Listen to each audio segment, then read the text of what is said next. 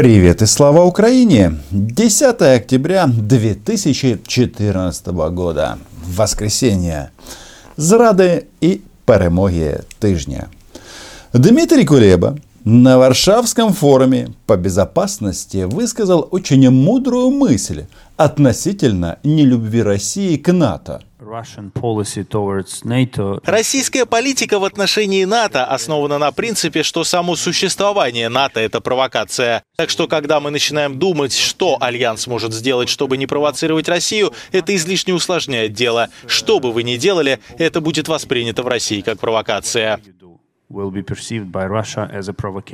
Так вот я добавлю, Россию, а точнее Кремль вообще раздражают все, кто не хочет играть по ее правилам. В странах Балтии фашисты, потому что не хотят говорить по-русски. В США враги, потому что недовольны вмешательством в свои выборы. Ну и, конечно, в Украине и враги, и фашисты. Ибо от Чернигова до Ужгорода – хотя и говорят неплохо по-русски, но не хотят быть 86-м регионом России наравне с оккупированными частями Донбасса и Крыма. Так что для Украины раздражать, раздражать Россию и Кремль или погибнуть. Поэтому только вперед. И вот они, какие зрады и перемоги этой недели. Подписывайтесь на канал. Здесь мы называем вещи своими именами. Газ, слухи о смерти Фейсбука и что раздражает Владимира Путина. Об этом поговорим. Так вот, Накануне своего дня рождения Владимир Путин сделал подарок себе и всей Европе. Он заявил, что газа в России много, и она готова заполнить им хоть весь несчастный, замерзающий и, конечно же, загнивающий Запад. За одним «но». Украина с ее ненадежным старым, старым газопроводом – опять стоит костью в горле всех этих добрых намерений. Газопровод, как они говорят, старый, но десятилетиями бесперебойно снабжает Европу российским газом. Идет он, да, а, или шел он через территорию Украины. Но он, ну, в смысле Путин в свои 69 лет, кстати, главный пенсионер России. Владимир Владимирович Путин, с днем рождения вылетит на гребни Северного потока и всех спасет. Причем Северного потока 2. Вы хотите газа? Он и есть у меня, но только на моих условиях, прежде всего политических. Если это израда для Украины, тоже давно понятное, которой мы должны были быть готовы. Цена на газ после заявления Путина пошла вниз, и все успокоились. Чуть-чуть. А ведь еще недавно мир так возбужденно обсуждал этот самый Северный поток-2, газопровод раздора Европы, безопасность Украины и контракт Газпрома с Венгрией. Владимир Путин выждал и сошел с Олимпа, чтобы прекратить споры, так сказать, низших эшелонов. Северный поток-2 есть, и он никуда не денется, и Украине придется как-то с этим жить. Все эти разговоры и комментарии для Путина не более чем шум. Разговоры комментарии в Европе, ведь иностранные партнеры знают, решает только он, царь всея Руси. Можно было бы увеличить действительно э, поставки и по ГТС Украины, только для «Газпрома» это в убыток. Как я уже сказал, значит, по новым трубопроводным системам э, «Газпром» экономит 3 миллиарда долларов, примерно 3 миллиарда долларов в год. Имея в виду, вот, э, что современное оборудование прокачки применяется, и новые трубы, можно увеличить давление – Э, чего по газотранспортной системе Украины сделать нельзя, поскольку она не ремонтировалась уже десятилетия. И там в любой момент может что-то лопнуть, произойти, и э, наступит, наступит вообще неблагоприятные последствия. Путин выглядит гарантом стабильности в мире. А, или, по крайней мере, себя так позиционируют.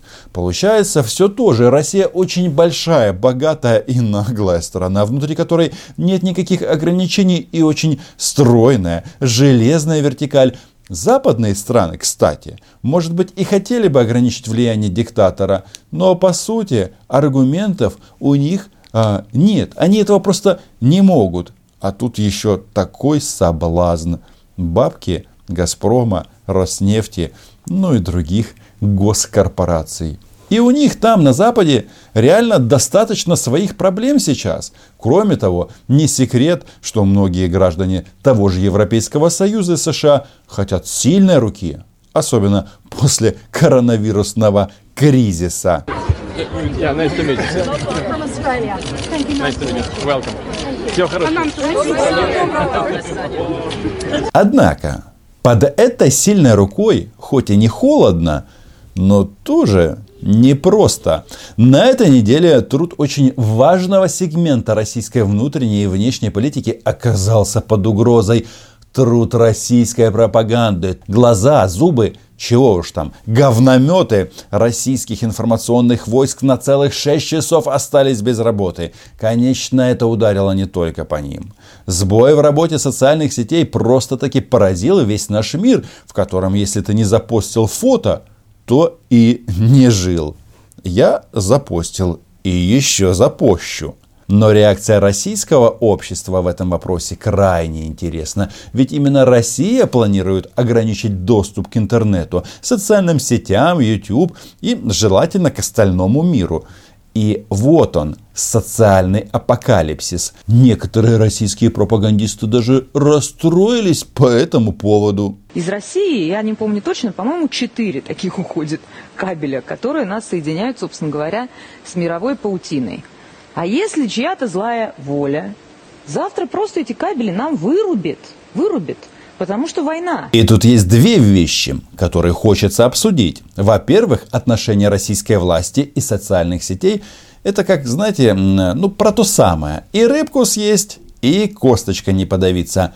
В России, говорим СМИ, почти всегда подразумеваем Путин, а все остальные – предатели – и иностранные агенты. И все эти СМИ, а также эксперты, армия ботов, провокаторов, ольгинские тролли, неудавшиеся шпионы, кабинетные крысы и прочие Сергеи Марковы, все они используют социальные сети в своих интересах.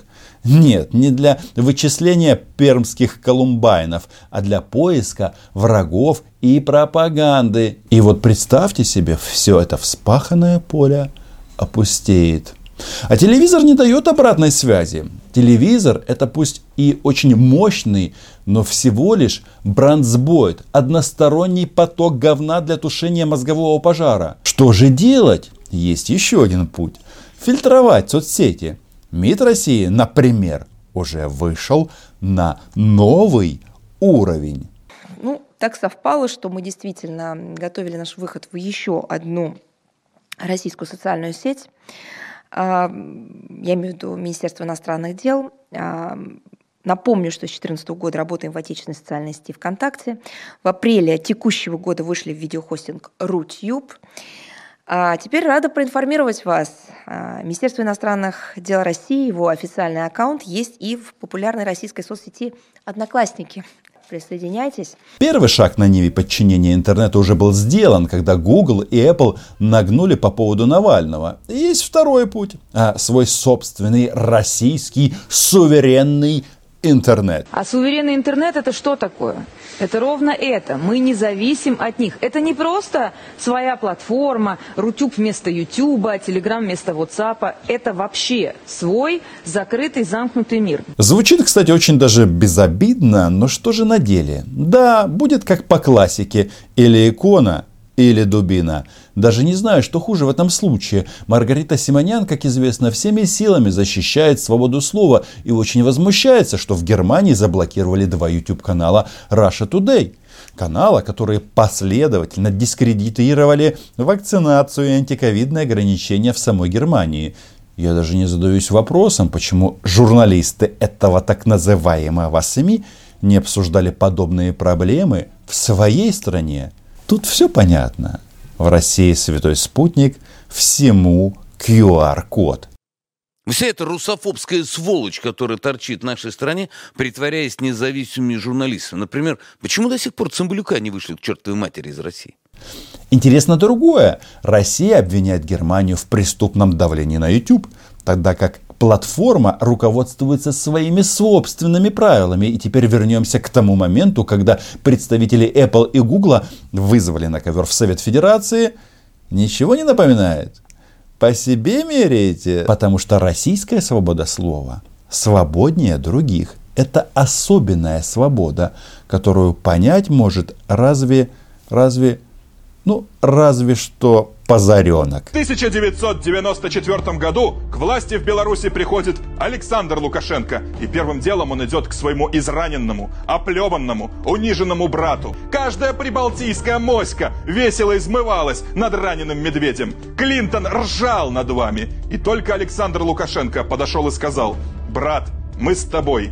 И Россия начала возрождение. И вот мы приходим к мечте Кремля к миру, в котором нет альтернативного мнения. Мы э, видим этот мир уже в Республике Беларусь, мы видим этот мир в Афганистане, мы видим этот мир в оккупированном Донецке, в оккупированном Луганске и в оккупированном Крыму.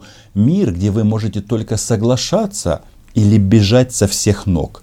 И любой источник информации, организация, институт, не согласный с линией партии, просто не может существовать. Физически не может существовать.